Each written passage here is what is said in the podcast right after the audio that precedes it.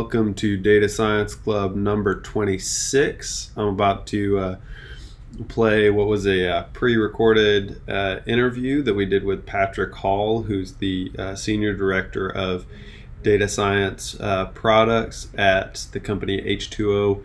AI. I hope you guys uh, enjoy it. It was a really fun conversation, and I know I learned a lot, and hopefully you will as well and uh, hopefully we'll do more interviews like this in the future. Let us know uh, if you had any questions, and we can always reach back out to Patrick and and get some answers for those, um, or uh, we can see who else we can uh, have on, or what else we can we can cover. So um, yeah, without any uh, further ado, here's the uh, interview and Jupyter Notebook that we did with with Patrick. Enjoy.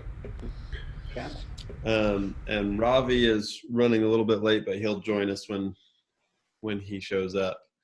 Okay. Um, so how are you doing today? I'm good. How are you? Uh, I'm doing good. Thanks so much for um, agreeing to um, join us on our uh, little data science club podcast screencast thingy. Sure. Seems seems like a decent use of time on a Friday morning. Yeah, yeah, we have uh, we have a lot of fun with it, and uh, kind of use it as a way to help sharpen our own skills and then also provide a shallow end of the pool for folks that are looking to get into data science things. Okay. Um, uh, so yeah, I guess um, I guess we should just go ahead and get started with uh, to use your time well. Uh, get started with questions, and um, we'll just kind of see where it goes. Okay. I do have um, so you know, I wanted to use that aquarium environment, which always works, except for it's not starting up this morning. So okay, and um, I can't really troubleshoot it. I'm just I can just use a regular Jupyter notebook. Okay. Um, and it may just kind of start up in a minute. I I don't know. I I don't know exactly what's going on. All right. Well, um, the other thing that Ravi and I have talked about is that uh, given that you had sent us a few different notebooks, we were thinking that we would, in a couple of future sessions, just go through those on our own okay. as well. Uh, since you said the aquarium environment is um, uh, available slow. for at, at academic slow. use. Yeah, but this morning it's slow. Okay. Um, or broken. I'm not sure which, unfortunately. Yeah, well, that's uh, uh, being in a research computing environment. So that's where um, where we're at. So we run the uh, the supercomputer here at UAB. Mm-hmm. Um, so yeah, we're familiar with those kind of on-demand resources. They always work unless you're trying to give a demo. yeah. Well, I mean, it's it's always worked in the past. I just did a tutorial like in in Budapest, and um, I don't know. It's weird, but but yeah, it's being it's not it's not working for me this morning. So um, maybe it'll come online in a little bit, and if not, I can just use um, just regular Jupyter Notebook. Okay. All right. Well, that that sounds great. Uh, that sounds great. Um, all right. Uh, well, yeah. Then i am going to just start with questions, and then we'll get to the Jupyter Notebook, and, and okay. we'll just kind of see where it goes. Um, so, thanks again, Patrick, for um, for letting us uh, interview you. Uh, and uh, so, can you just tell the folks that will be watching and listening a little bit about uh, your educational and work background? I know you work with uh, the company H2O.ai, um, mm-hmm. which does a lot of work in the interpretable and explainable machine learning space. Um, so, yeah, just a little bit about your education and work background. Sure. Um, I I started out as a as a chemistry major in undergrad and um, did a couple years of that and then switched over to math and I ended up graduating with a with a BA in math and going on to chemistry graduate school where I studied uh, physical chemistry and computational chemistry. Um, that I just did not love that, but but it ended up being really. In the end, it, it ended up being really good because it turns out that the math in um, computational chemistry is very very similar to the math in machine learning. So yes. in in computational chemistry, we're always trying to rearrange the atoms until they're in a low energy state. Yeah. And uh, machine learning, if you don't know, is really just rearranging model parameters until the model is in a low error state. So yeah, yeah, it's just it's- gradient descent essentially. yeah, it's it's really uh, so so that just ended up being kind of a lucky coincidence, and I did what a lot of people apparently did, which was get out of physics or chemistry or or um, other hard sciences like that, and try try my luck in in data science, and that's that's how I ended up here. So. Um, you know, I think I did not finish the chemistry degree. I ended up getting a, a master's in analytics from NC State University a couple years back, and uh, and yeah, and work. I worked at SAS Institute, which is uh, they're a large analytics software provider Mhm. based out of North Carolina, and then I worked at H2O, and now now now it's here. Now it's now. Yeah, and so you're the um, the senior director of product there at H2O. Yeah, that just means um, I'm not a very good engineer, which is true. Um, I, you know, so I help direct the product by, you know, essentially research efforts and um, interfacing with customers and and um, think tanks, because the the explainability stuff has so much to do with regulation. There's a lot of um, sort of communication with with these kind of pseudo regulatory think tanks and occasionally regulators themselves and uh, and of course customers a lot of working with customers to get things right so so yeah that's that's what i do Yeah, so you're you're very kind of externally facing. Mm, Uh, about half and half i spend a lot of time um, working on prototypes and writing writing papers and stuff like that and then probably about half the time out out in the world talking to people doing stuff like this all right, excellent, excellent. Well, we're we're certainly happy you could have the time to do this kind of stuff with it with us too. Um, uh, so, would you say that that's par for the course though with data science? Is that there's a lot of interaction with people involved with doing the the data science? Uh, I think to be successful, yes. Um, well, and I think it also depends. It also depends. So one thing is, I do write a lot of papers, but they're not really research papers, right? They're very practically oriented papers. Mm-hmm. Um, a lot of uh, best practices type things, and and and so yeah, I think if you are if you're not a pure machine learning researcher, which actually very few people are, uh, then then yeah, you do need to be out there interacting with, with the people who who are going to be using whatever data science, data or or machine learning product you might be making. Alright. Cool. Um, all right. Um, so, so let's see. It, see, it seems like you kind of started doing data science more in name once you moved into the graduate uh, program uh, in that master's degree that you said Yeah. uh, that you moved into. Um, so when it, it seems like you're also doing a lot of stuff with machine learning interpretability and Yes. explainability Yes. and I've heard that those are two different things. So, well, yeah. Some or people, some people say there's yeah. People different- have differing opinions, and and I try to respect those opinions. Um, there there is an effort to make directly in, interpretable like, nonlinear quote unquote machine learning models so models that that would at least have the capacity to be more accurate than than linear models or single decision trees or sort of Mhm. simple rule based systems things that we would generally consider to be interpretable so so there are um, researchers who work on that aspect, um, in particular Cynthia Rudin at Duke University and Rich Caruana at um, Microsoft Research come to mind, and um, and even they have different words for it. Sometimes, sometimes um, some of the Caruana papers have said intelligibility, but um, it does seem like in general that that we talk about like interpretable is a property of a model whereas explainable is something that we an explanation is something that we do after the fact you know and and this is just mostly right mostly. And and i think one one thing that i'm trying to be vocal about is you know it might be better to use both of those things together um, and it, using a, a model form that's directly interpretable and then seeing what kind of extra information you can get out of it by using some of these post hoc explanation techniques like lime and shapley values and, and things that you hear about on the internet. Yeah. Yeah no that that makes a lot of sense.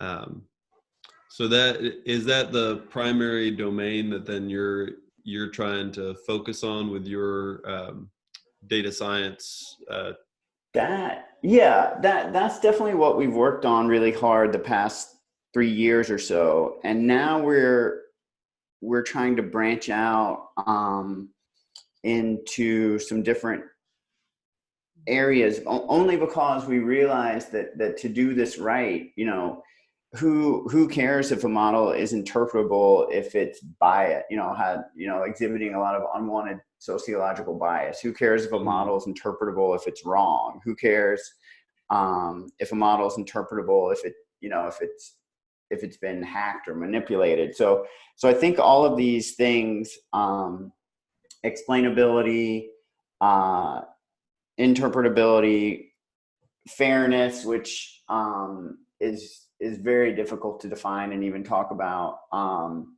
security and and then what we call model debugging. I think they all really are are important and and don't exist in a vacuum, right? They're they're all yeah. inter inter tangled with each other, highly locally dependent on each other, like like in a machine learning model.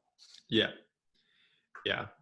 Um, do you um, do you feel like there is a time coming in the near future where uh, we might actually start implementing Isaac Asimov's three rules of robotics into machine learning models once we have a good handle on these, uh, you know, how to interpret and explain our models and build fairness into them.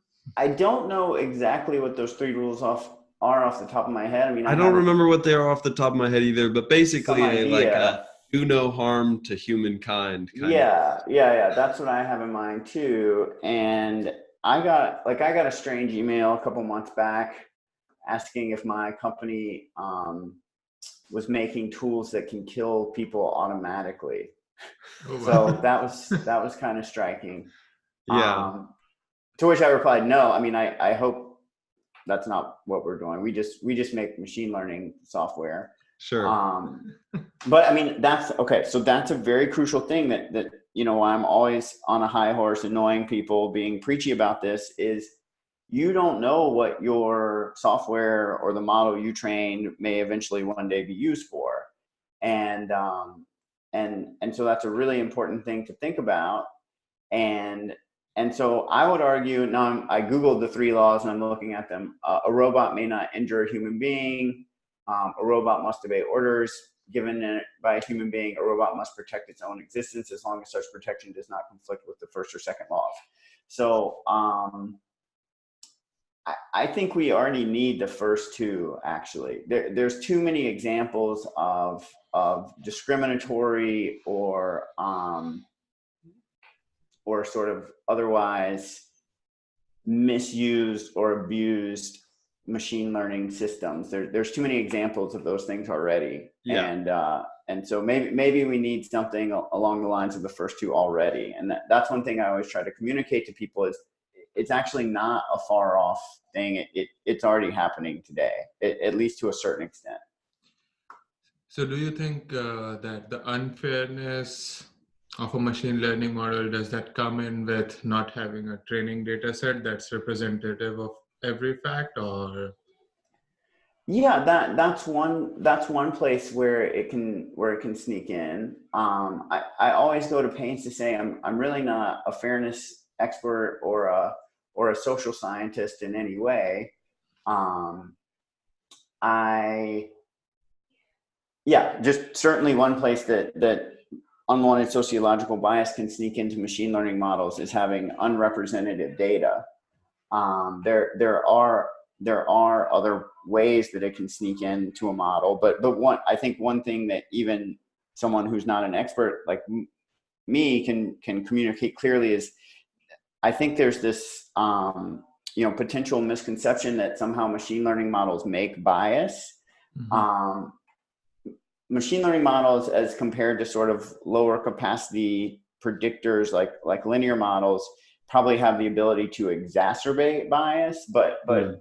you know models learn from data and and so very oftentimes the the bias exists in the data it, it would be a very i i think it would be a very rare case for a machine learning model to to take uh, bias without unwanted sociological data without unwanted sociological bias and somehow make bias out of it. Um, yeah. But it, it's probably possible. It's probably possible. But I think that's one thing to communicate is that unwanted sociological bias does come from data, and many of the mm-hmm. ways to remedy it uh, involve, you know, just just having the right data. Yeah. Yeah. Um, so with that being said, I think one of the um, you had a few different Jupyter notebooks that you had sent us to look at, um, and I, am going to let you pick whichever one you feel like you want to show uh, this morning. Okay. Um, and then, as I said, Ravi and I will probably explore the other ones in some future uh, podcasts, kind of on our own uh, in the next coming weeks. Yeah, that's that's great, and I'm happy to answer questions if you guys have any. I'm um I'm toying with whether I'm going to show it using the H2O aquarium environment, which does seem, it was slow this morning, but it seems to have popped up. Um, and if all else fails, I can just show it off my, off my um, laptop. So let me go ahead and, and share my screen. Okay.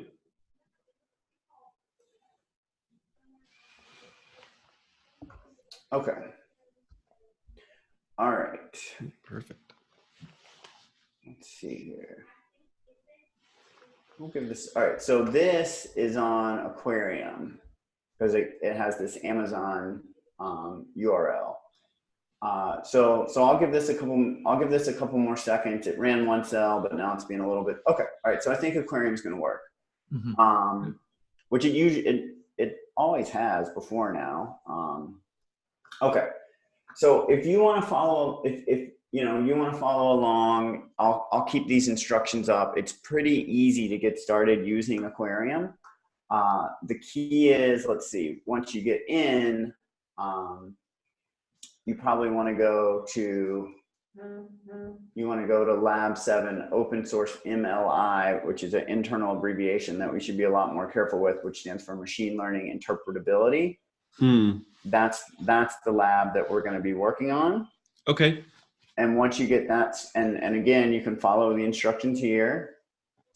Uh, and and I'm not going to read them to you because I assume that that most people that will watch this can read English.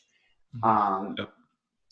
And I'm gonna I'm gonna do my favorite recent notebook with is which is disparate impact analysis, which is which of course disparate impact analysis is sort of a canonical traditional um, bias detection tool.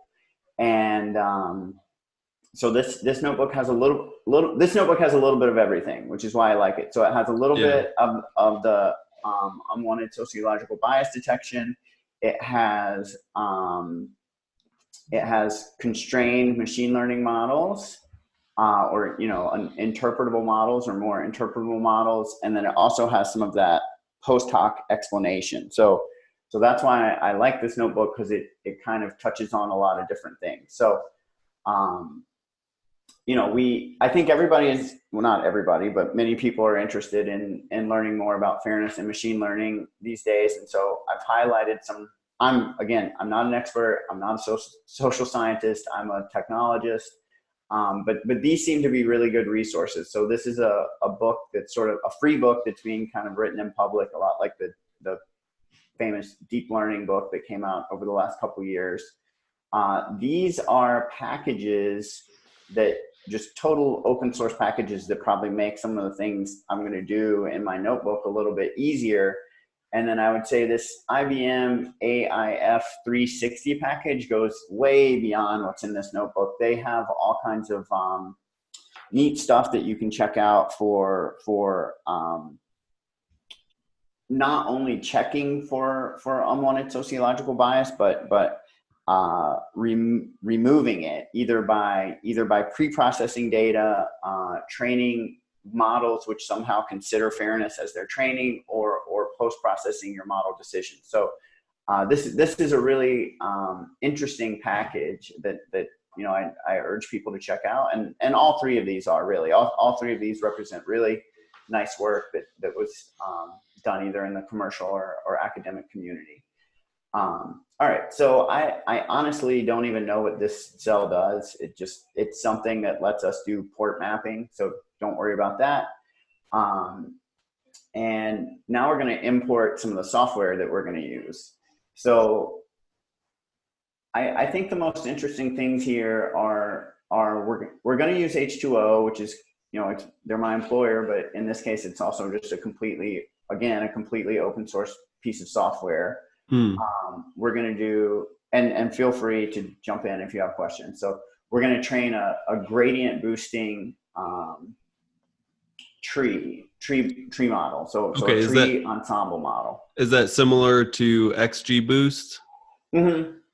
Yeah, it's it's just um, so my friend Szilard Pafka, whose Twitter handle is Data Science LA, he's like the he's got to be the world's leading expert on applied gradient boosting, and he has all these uh, all these uh, detailed sort of recommendations of when you might want to use H2O versus XGBoost versus LightGBM.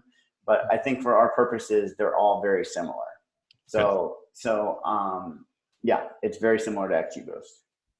Yeah, it, different sizes of Phillips head screwdrivers, but in the same family. Yes, yeah, and and I mean, if if you're doing something really serious, you should go look at Szilard's work and and you know get a good sense for when to use which library. But um, generally speaking, they're they're very similar. Um, then this SHAP package, um, you know, I'm also a huge fan of the work of Scott Lundberg at the University of Washington, and now yep. um, Microsoft Research. And this is this is the the package that has the his new tree shap and other sort of Shapley value work in it. So, um, but again, totally open source. So uh, will be, I think those are the only sort of notable things to call out here. Everything else is just meant to be very, very standard uh, Python packages. Mm-hmm.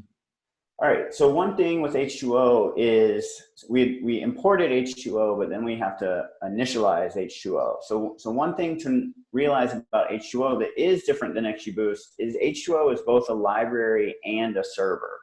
Mm. And um, that's where some of the magic of H2O comes in is that it's, you know, it, it it's like it's very native in the Hadoop ecosystem. It, it can run across multiple machines very easily.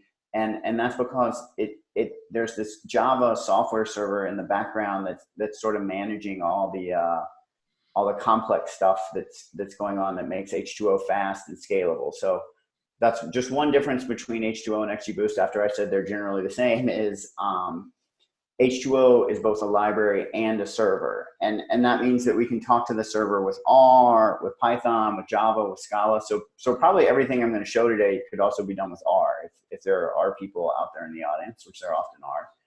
Um, so I'm going to use this Taiwanese credit card data set that's available on Kaggle and um, the University of California Irvine Machine Learning Dataset Repository. Um, it's a really really simple data set and small um, but but it, it works for our demo purposes. So basically we have um, demographic variables about people which we won't um, use in the model today because you know that that's one way that people think that you can train more fair models. And then in in just one way right people argue or, or have differing opinions about that. Um, and then and then also in the context of credit lending credit lending in the united states it's it's typically just frowned upon or even illegal to use variables like this in your model. So mm-hmm. uh, we do have these demographic variables and we'll use them later to test for unwanted sociological bias. Um, and then we have things like their credit limit um, their repayment statuses. So this is a this is a categorical variable that essentially says, you know, they they paid in full, they they left some balance on their revolving account, Um, they were one month late, two months late. So basically, uh, lower is better and higher is worse Okay. for for these repayment statuses. Bill amount is just a numeric variable. It's their billing amount. Uh, it's how much they were billed, and then payment amount is how much they were paid. They paid towards the bill, and uh, it's all across six months. So pay zero, bill amount one, pay amount one. That's the most recent information we have. Going back to pay amount six, bill amount six, pay six. Um, that that would be that's the information from six months ago. And I get another slight difference between H2O and, and XGBoost would be that H2O accepts carrier, character inputs directly, um, which doesn't usually matter in a Kaggle contest or something like that, but it is really nice out there um, yeah. in the real world. Okay, so I'm um, just going to read the data in, briefly assign some modeling roles. So we're going to be trying to, to predict whether someone defaults the next month. And that's a one zero binary target in, in the uh, credit card data set. And we're going to use these variables as inputs. We're going to use all the payment information that we have as okay, inputs. Sure. And not the demographic variables. And, um, you know, credit limit is really, is probably questionable whether whether to put that in there or not. It's kind of it could it could potentially leak information because because credit limits are a way that risk is priced in but yeah. just for this kind of small and, and in the in the context of adverse action notices like in, in the more regulatory context I, I probably can't use that as an adverse action notice. I can't tell somebody I'm not giving you more credit because I gave you a low credit limit, right? The the yeah. spirit of the regulation is to give people reasons that they can appeal, right? So mm-hmm. so I can't, you know, I can't. That's why I can't say you're too old for a credit card or um, you're too young for a credit card or I've given you this credit limit that I'm not allowing you to change, and that's why I'm not extending your credit. So yeah. um, just just a caveat. Uh, let's see. This is H, like I said, H2O does accept character variables. So this is just to recode the data um, so it looks prettier that it actually has some of the character levels in there. Yeah. Does it um, in the back end? Is it just one hot encoding those um, those characters, no, or is it doing some other kind of encoding? It does different things for different models. It, it okay. actually does different things for different models, and and it's fairly detailed in, in the documentation and and okay i'm sure sometimes it does just one hot encode them but sometimes it does fancier things. Okay. Yeah. Well, we'll, we'll have to check that out when yep. we run through the other stuff. Um, and sometimes I use XGBoost. I mean, I think they're both really, really solid tools. All right, so this is just to give you some idea of what the data looks like. So this is the, the first 10 rows of the data. So we can see credit limits. They're in, um, I think, new Taiwanese dollars is the currency. So they're, they're a little bit higher than they would be in terms of American dollars. Um, but they run roughly from 10,000 to a million Taiwanese dollars, the credit limit. Um, and we can see here's the here's those repayment variables and the billing amounts, mm-hmm. payment amounts, and our our binary target that we're going to try to predict.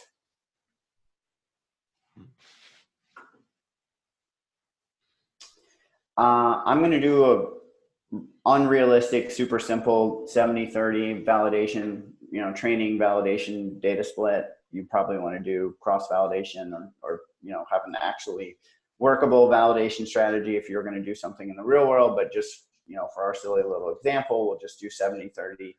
Okay, uh, sure. Train test or train validation. Okay. Now, this is where, so this is where the, in, you know, I'm going to put constraints on my GBM model, which would typically be a, a black box um, or, or somewhat of a black box. I'm going to put constraints on it um, using prior knowledge to or, or business domain knowledge uh, to make it more interpretable. And what I'm going to do is I'm going to look at the Pearson correlation between each input variable and the target. Okay, so these are the variables that I'm using as inputs to my model. And then these are the Pearson correlations. And if it's negative, um, I'm going to say, or, or I guess bill credit limit is, is the first example. So if it's negative, I'm going to say um, as credit limit increases, the model output, the probability of default can only decrease. And that sort of makes sense, right? If we give somebody a million dollar credit limit, we're doing that because we don't expect them to, to default.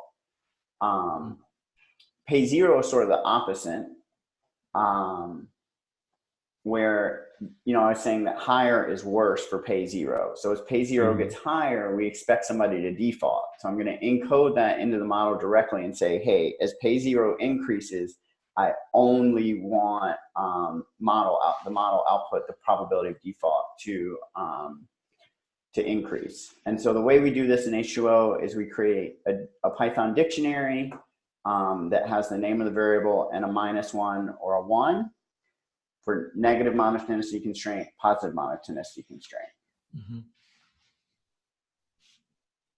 And then we pass it in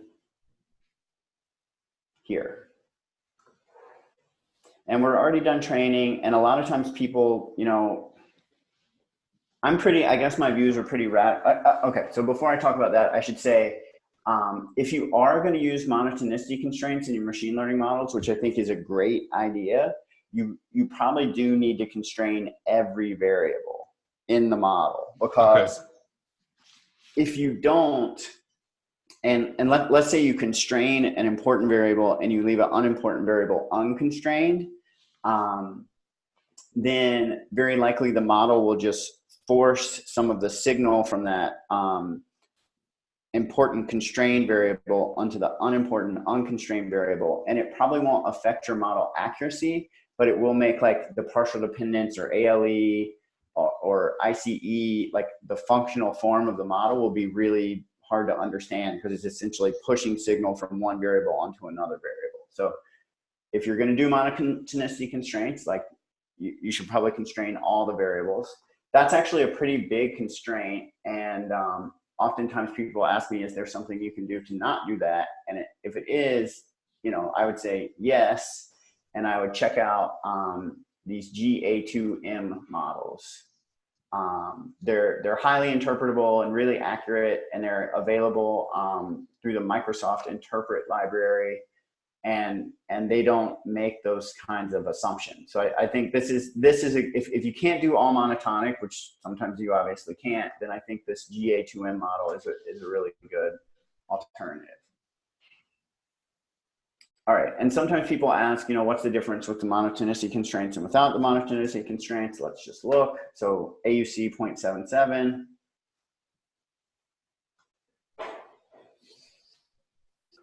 AUC 0.78 without the monotonicity constraints. Mm-hmm. So I don't think it matters. I mean, especially, yeah. and and you know what I was going to say earlier, where I have a fairly radical stance is for tabular data. I actually don't think it matters at all. I, I think that the interpretable models, the GA2M, the monotonic GBM, I think they are as accurate as any black box model that you could possibly use on tabular data. And so, yeah. so there's really no excuse to be using black box models on tabular data. That's that's my opinion, and it, I guess it's shared by some other leading researchers. But um, you know, un, unstructured data is different. Unstructured data tends to be more complex and, and may require more complex models or may not. time will tell. Time will tell. So now we're looking at the the Shapley values, and this is this is just a nice new variable importance metric that works globally for the entire data set and that's what we're looking at here so we're kind of ranking all the variables in the across the entire data set and then later we'll see how Shapley values are used to um, are used to make variable importance that are that are per row that are different for every row. So that that was a huge breakthrough, and and the the Shapley values are um, are special. We we probably don't have time to get into it, but it's it's it's not just another variable importance metric, in my opinion. It's really kind of a, a an important breakthrough, but probably you know that that can be for another time or for somebody somebody's homework or something all right sounds sounds good all right so, you know, whenever I train a, a binary classifier, I, I have to make a decision threshold, right? Like when it, when am I really going to, because the model generates, or this model generates probabilities default, you know, continuous numbers between zero and one. And, um, you know, I have to turn that into a yes, I think this person's going to default, or no, I think I don't. No, no, I think they won't default. Um, and so I'm going to use PR precision and recall uh, I'm going to, and, and the F1 statistic, I'm going to maximize F1, which is a good balance um, between these two uh, accuracy measures of recall and precision. And um, some one time somebody asked me, you know, if I'm if I'm selecting the model by AUC, is is there a better way to select the cutoff? And um, I think the gold star answer here is something called Youden's J, um, which which would pick the cutoff that that maximizes you know at the peak of the of the AUC chart. Mm, okay. But I don't. I mean, picking cutoffs by F1 is really standard. It, it was a good question. the person who asked that question, that was a good question. I had to think about it for a while. All right. So basically, I'm just going to pick a cutoff. Um, our, our F1 statistic is maximized at a, at a threshold of 0.27. So above 0.27, we're going to say they're going to default. Below, we're going to say no, they're not. And um, these cutoffs actually have a lot, can impact the, the disparate impact characteristics of the model pretty dramatically. And, and so we'll see later that, that probably this cutoff is a little bit too conservative and we might want to go back and, and be more careful about it. But I think the point I'm trying to show is I'm just following a, a well-known machine learning best practice, selecting a binary classifier cutoff by using F1 statistic, and we'll see later that that's actually a little bit problematic. And you know, here's just you know we're we're taking a good balance between high precision and high recall when we when we take that um, cutoff at, at 0.27. So to get into the the basic bias testing stuff a little bit, we need confusion matrices. And confusion matrices are always confusing. Um, it's basically a measure of true positives. So these are people that, that did default that we said would default. Uh, these are people who we said would default but did not default. Uh, these are people we said would not default but did, and these are people that did not default and we said they would not default. So true positive, true negative, false positive, uh, false negative. And basically, what we want to make sure is that our model is both balanced in its accuracy across we're going to check across genders and and so we want to make sure that our model is both balanced in its accuracy across genders and in its errors across genders. Mm. And and so the first step will be to look at the confusion matrix for for men and for women, right? And and does anything does anything in particular jump out at, at us? And and so here's the confusion matrix for everyone. And then this is just the same data but sliced up by by men and women. And so um, right off the bat, the only thing I'm noticing is is that the um, the which one is this? This is um, false negative and false positive. The rates look it, the rates look really similar for women and a little bit more different for for men. So so we'll have to look into that and and see if that does end up being being a problem. Um, so again, this is one of those places where you know, I was saying this is a real issue today. Um, you know, cre- credit lenders have been using predictive models probably for decades. I'm not, I'm not 100% sure, but I, I think yeah. for decades. And so if I don't give someone a loan incorrectly, you know, that, that's essentially a, a, a false accusation of financial impropriety, right? That it's a big deal. And yeah. um, if I do give someone a loan incorrectly, uh, like two things are going on there. So and and okay so i think one thing i've learned from both sort of the fairness and security aspects of machine learning is there's always two sides to the coin right?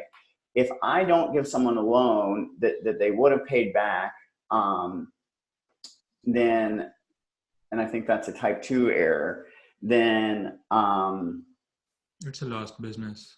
Yeah it's lost business for me. So it's it's lost fees and interest for me and so it's an opportunity cost for me and it can be a you know and it's like an accusation of false impropriety to, to the person who i made that decision against. Yeah. So if i if i'm but on the other side if i miss that someone's going to default one i'm writing off a ton of money and two i'm i'm giving money to someone you know assuming that i don't have infinity dollars to lend I'm giving money to someone that I could have given to someone else. And so, so both of these type one and type two errors um, have two sides to them, right? They hurt me and they hurt pe- and they hurt the outside. They hurt mm-hmm. people outside of the company in different ways. Um, there are there are a lot of of metrics that are used for for assessing the fairness of a, of a binary classifier. And this is only some of them actually. This isn't even all of them. This is just ones that are easy to calculate using the confusion matrices.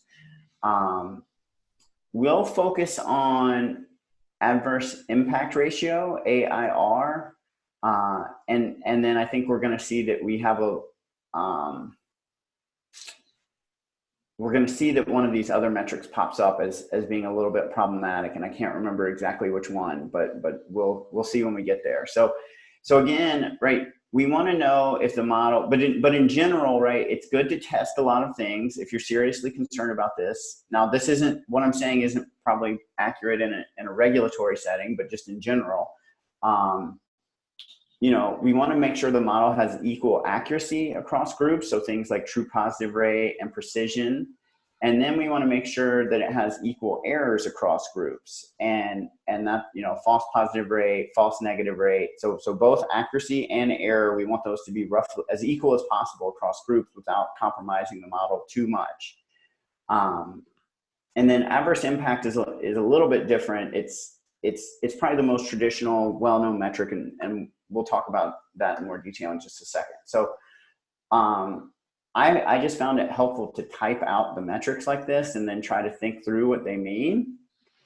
And um, and then so I wrote another little helper function that that takes those sort of human readable definitions and turns them into pandas statements.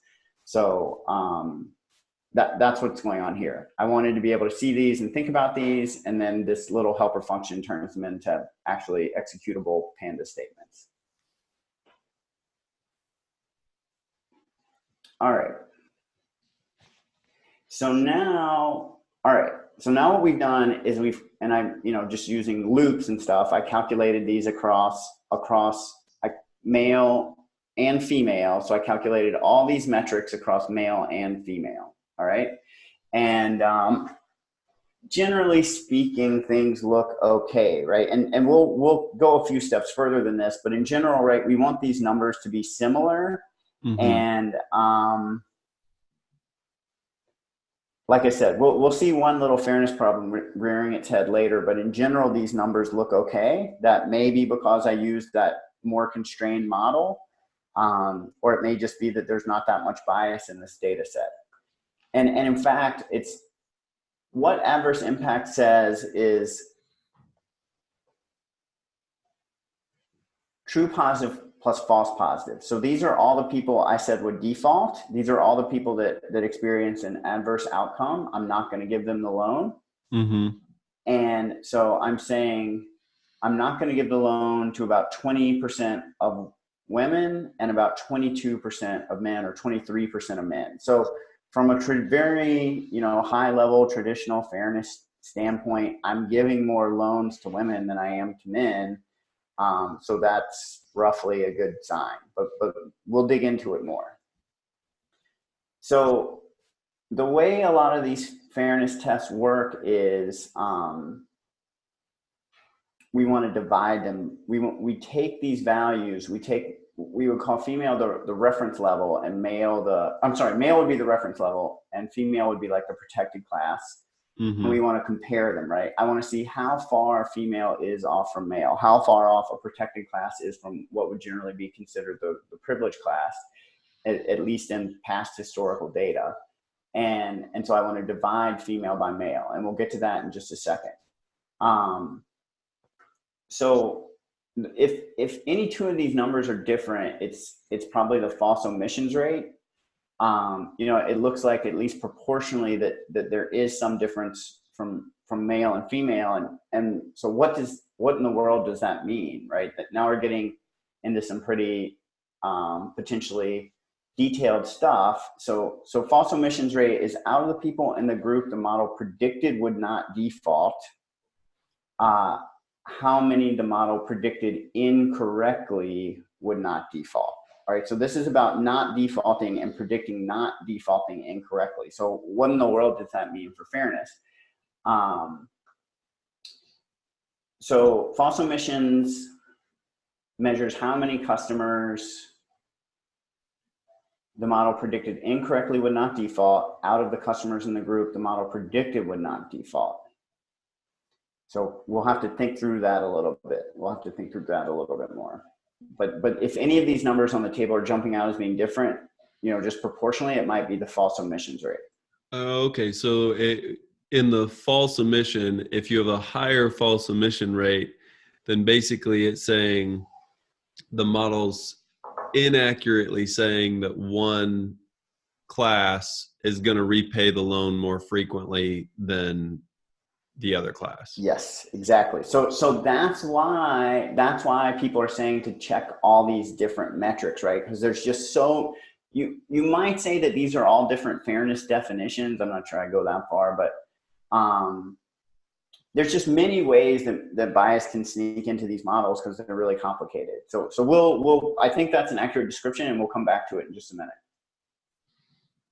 But so so there's this thing called the four fifths rule, which is just a rule of thumb. Okay, so so the four fifths rule is just a rule of thumb, um, and it says roughly, and and it was delineated by the the EEOC, the Equal Employment Opportunity Commission. So it, so it sort of came from employment law, um, and it basically says roughly that I don't want a, a decision making system to, to treat groups of people more than 20% differently right? It's a, it's mm-hmm. a very very rough rule but but if you don't know where to start it's not the worst place in the world to start. Sure. So so basically what we do is we divide the the female number by the male number and the male number by the male number. So i think i mean i just leave this in here because i think it's mildly helpful to see what's going on. We divided everything in this table by the male number because we would consider you know female as the as the protected class and, and male as the reference class. And so when I do that, I can see adverse impact, which is, you know, generally speaking, the most sort of well-known measurement of this stuff. I can see that adverse impact is at least within the, the four-fifths rule. It's between 0.8 on the low side and 1.25 on the high side. Um, and, and basically the interpretation of this here is for um, every one male that I deny alone, I'm denying 0.88 females. And we would we would be concerned if that number was for every one male I was, you know, denying I was denying 0.7 females or I was denying 1.3 females, but but just from a very basic, you know, high level standpoint, we're going to say that this number is okay. It's within the four fifths rule. Females are actually slightly favored. Um, so, so we'll say that this number is okay in, in my silly little example. Um, now, false omissions rate is outside of that four fifths rule, those four fifths rule boundary conditions. Okay. Mm-hmm. So just slightly, right? Just slightly. So, um, you know, we'll we'll keep kind of working through what this means. We'll we'll we'll keep kind of working through what this means. I, I think that the flag false omissions rate, you know, males may like like i think you said male it, it, essentially means that males may be receiving too many loans they can't pay back. If it's a zero sum game and there's not infinity dollars to loan that could be preventing females from receiving loans. So um, it, I, i'd say that this this is base. these are good numbers. The, these are decent numbers. Um, but but if we really wanted to be serious about this, we would we would need to follow up on this. And and of course, if it's like a billion dollar lending portfolio, it's, it's probably a good idea to do that. But again, I'm I'm not a regulation expert. Um, you know, the, the way that this is handled in the U.S. is is is managed under very strict regulatory guidance, and I don't think I'm being, you know, I'm I'm not representing that process exactly here by any means. So, sure. um, you know, we're we've included in that there could be some some minor fairness issue related to false omissions rate. Everything else looks okay. Mm-hmm. Um, and right here, I'm just plotting that that you know here's my four fifths rules boundaries, and the of course male is in in there. They're the reference level, but female is just is just slightly low for false omissions rate. Um, okay, now you know we can do all these group parity checks which is essentially just applying you know a binary test to whether these numbers are within the four-fifths rule. And then also um, we can define and again there's lots of other there's even more fairness measurements and, and definitions than, than what i'm showing. Um, these are just all the ones that are easy to calculate from the confusions matrix from the confusion matrix. So so there are ways to sort of hold our model to an even higher bar. So like a, a type one parity test would be if there was group parity, so, so males and females roughly similar um, with false discovery rate and false positive rate, right? So, so now we're getting into some combined metrics that are a little bit of an even higher bar to pass. Um, and you can see that, that like we do pass this combined high bar of equalized odds, but not um, but not type two parity and not supervised fairness. And and so we would say from an overall perspective, you know, we we do have some bias issues that we might want to look into. Um, I've had really smart, you know, expert sort of compliance people. Just I've talked to them about this, and they their you know their comment was that that, that this may kind of make people feel like it's impossible to to meet all these standards, right? So so again, I'm not an expert here. Um, I'm not exactly sure how much of this you would want to be blue, um, but but we can. I think the take-home lesson here is we can go to even higher bars of of combined uh, group parity test to to test our model if we want to, and we'll actually see in just a minute. I can fix. I can make all of these blue. It it turns out. All right.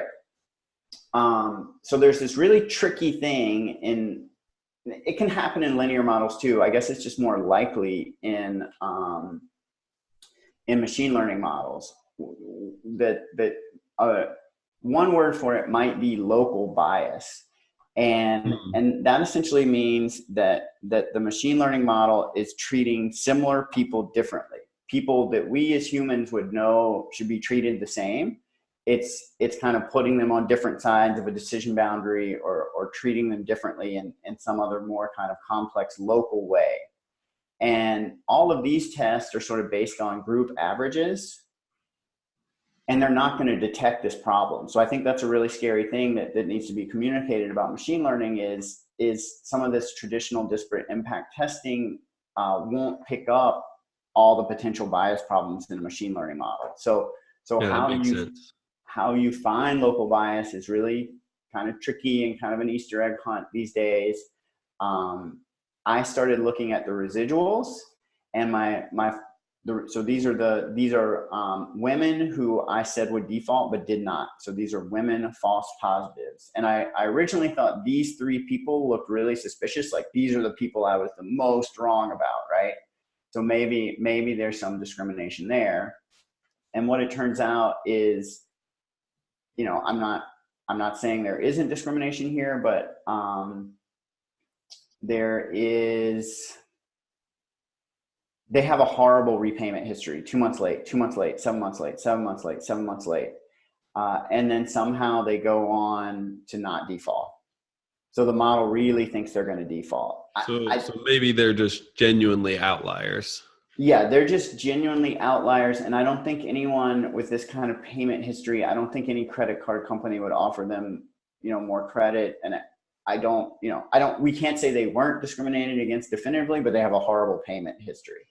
So it's kind of like, all right, if, if those people are, um, if those people aren't the people to worry about, then maybe it's the people close to the decision boundary. And that actually makes a lot more sense. So, yeah, I mean, if you're thinking of uh, decision trees where it's drawing those boundaries through your clusters of points, um, then yeah, it's going to be whoever's closest to that boundary, but just on the other side, that's going to get the negative impact. Right, and and literally, right, we know that a machine learning model can just put somebody who makes hundred thousand dollars and somebody who makes one hundred one thousand dollars just on the different side of a decision boundary, or yeah. or twenty nine thousand nine nine nine and thirty thousand on the different side of a decision boundary. When that one dollar just doesn't matter. So um, if we look down here, sort of closer to the decision boundary, right? These the decision boundary was about 0.27 and if we look at some of these people, um, again, all women that we, the model was wrong about, you know, I, I, think these are more likely, this is more likely evidence of local discrimination. I mean, this person never missed a payment. They didn't use their credit card very much, but they never missed a payment. Mm-hmm. Um, this person had one late payment, um, one late payment, and then, and then you know, so so this is where it gets really tricky because this person had, had has had some recent late payments. Um, this person has had one late payment, um, and again, sort of minimal utilization. So so it's really tricky. It's really really tricky. But I think if we were if we're going to be very careful, um, I'd argue that that these are potentially examples of people who are kind of arbitrarily put on one side of a decision boundary, and and um, you know we we should probably be a little bit more careful about picking the decision boundary so so you know very basic ways to remediate fairness problems in machine learning is like as you guys said in the beginning make sure you have representative data and then two thinking about your decision boundary very carefully so i'm going to go up and and you know toy with the decision boundary in just a minute um, before i do that so so you know from a global perspective from a global fairness perspective, things were looking decent at least. We had this one little flag, you know, to, to kind of maybe there is something to follow up on. Um, we were trying to be careful about the whole local bias thing in machine learning, and and we looked at the residuals as just one potential way to go on that that Easter egg hunt.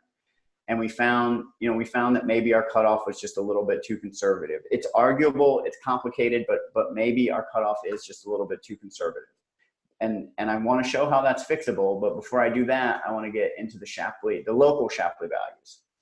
Um, so this is for the highest risk person in the data set. Um, so th- this is someone that, that we would not extend credit to, right? I think mm. I think hmm. it's literally this this person here that has these bad repayment histories. Yep. So um, so we have this monotonically constrained model, and I didn't get into um, you know what what that looks like i'm going to go to another notebook really quickly or actually just show this picture so so i can graph every variable's behavior in a partial dependence plot like this and see the monotonicity of, of each feature in general in this model it's not in this notebook but that's something easily that we could have done and it's done in some other notebooks that you guys have access to so, so I have this monotonically constrained model where I can draw a picture of how every variable behaves in the model. Um, I can get this overall um, variable importance ranking, which I think is really helpful. Just overall, pay zero is very important, credit limit, pay two, pay three.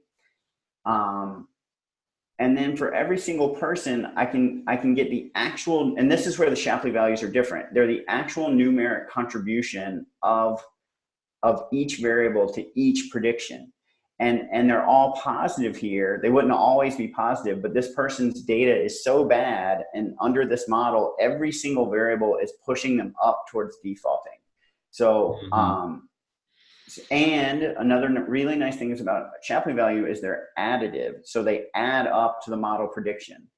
And um, it, it happens in the logit space or, or in the margin space. It doesn't happen in the probability space, but here's a check of you know whether whether the Shapley values sum up to the model prediction and they do. And then we can go ahead and say for every person, like I can give the top three reason and, and little written statements, you know, why why I'm not going to give credit to this person or, or explain the model's decision. So um, the most important reason we're not going to extend credit to this person is because they were two months late on their most recent payment. They were two months late on their second most recent payment. And then the next variable is their sixth most recent payment where they were seven months late. And so this is actually really, these are, re- this is a really good explanation of why I wouldn't give someone more credit. You're late on your most recent bills and you're late on the farthest one out I have. You've actually never paid me back. You're seven months late from six months ago. So um, th- this is these are really good reasons for why you wouldn't give someone more credit. So I, I want to highlight like this is what you can do with machine learning on tabular data today. I can have a model form that's interpretable that can be interpretable by all these nice plots and other kinds of descriptions, variable importance, and then for every single decision, I can say based on the input variables why the model made the decision. Mm. And then moreover, you know, we got we did a lot of sort of thinking about the the basic bias testing for the model. So I just think this makes so much more sense than like using and nothing against TensorFlow, right? PyTorch, using PyTorch to build, you know, a 17 layer MLP network on this data set. I just that, that's silly when you can do something like this. So so that's yeah, a, no, I, I think that makes sense, especially for tabular data. yeah for tabular data. Yes. Yeah. I, I think that makes absolute sense.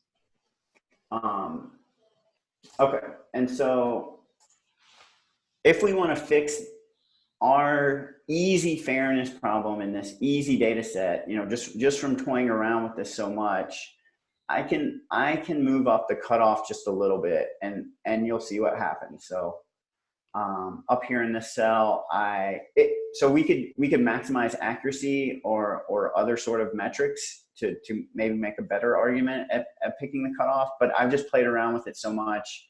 I know if I just move it from 0.7 to point, 0.27 to 0.3, um, all my tests will pass. Let's see.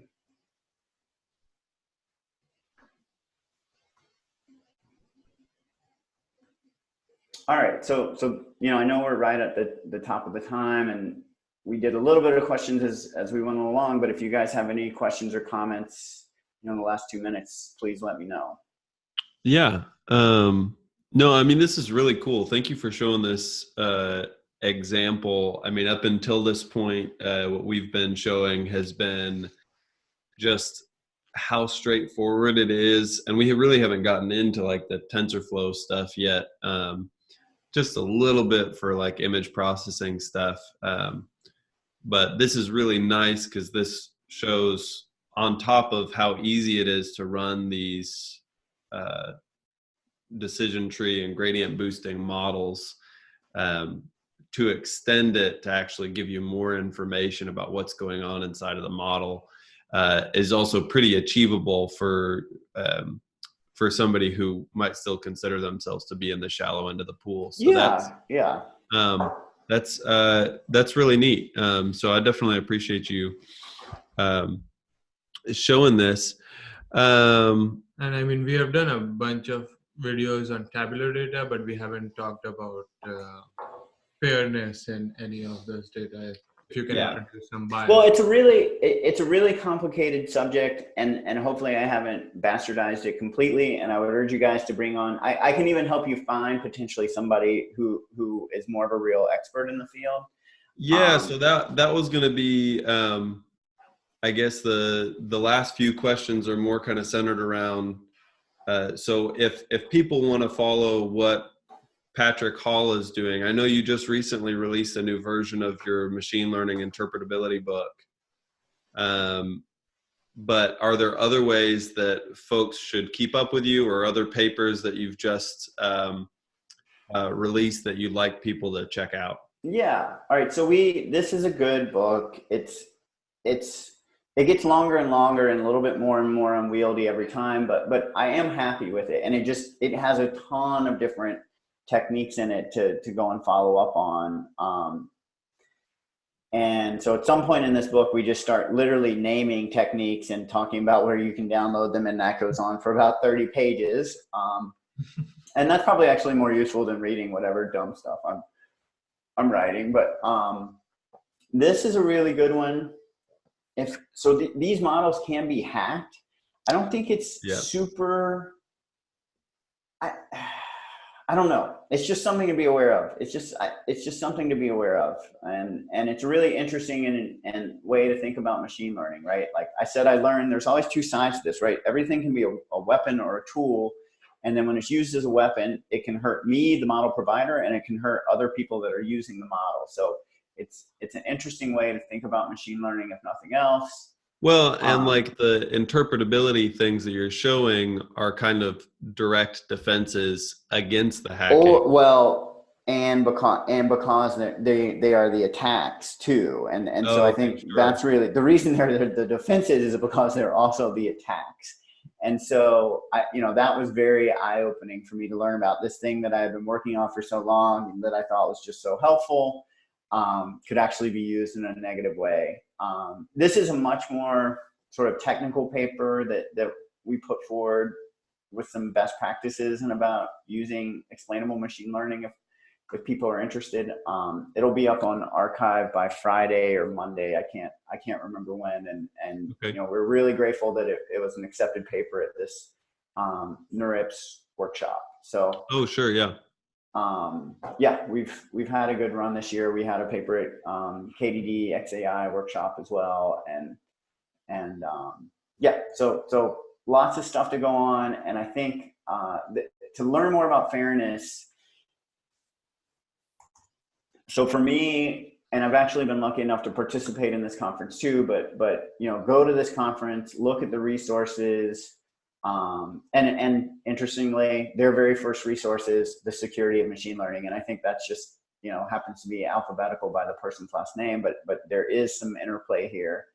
Um, so this is a great resource to learn more about fairness. And then also i think just using these packages and ibm has all these nice tutorials on on their website.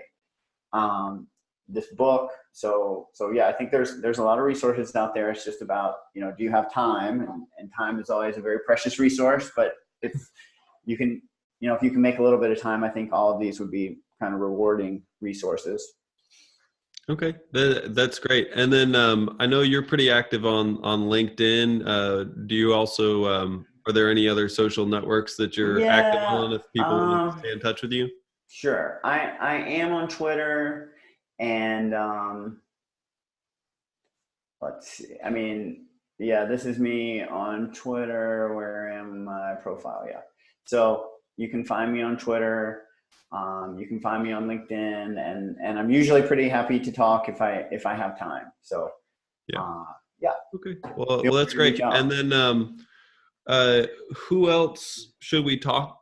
Should we talk to, or should we try to um, uh, get to talk to in this kind of? Because we're wanting to continue interviewing folks like your yourself, because I think that's something that's really beneficial to our internal university audience, but then also to the data science community.